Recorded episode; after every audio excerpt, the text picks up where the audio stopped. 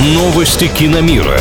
Главные премьеры недели. Фильмы, которые рекомендуют. Киномания на правильном радио. Привет всем любителям большого кино, с вами Илья Андреев. Лучшие сериалы по версии российских продюсеров и серебряные коньки на Netflix. Подробности далее.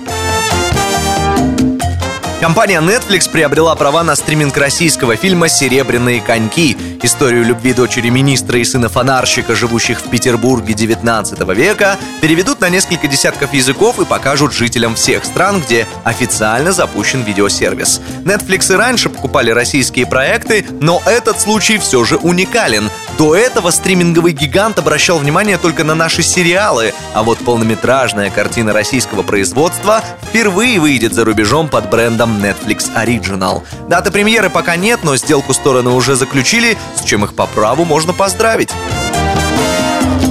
Кстати, фильм «Серебряные коньки» на ежегодной премии Ассоциации продюсеров кино и телевидения России победил в номинации «Лучший полнометражный фильм». Церемония награждения состоялась несколько дней назад. Больше всего призов в этом году досталось сериалу «Чики». Многосерийник о девушках легкого поведения, решивших кардинально изменить свою жизнь, признали лучшим сразу в пяти категориях, отметив его в том числе и как проект с лучшей режиссурой.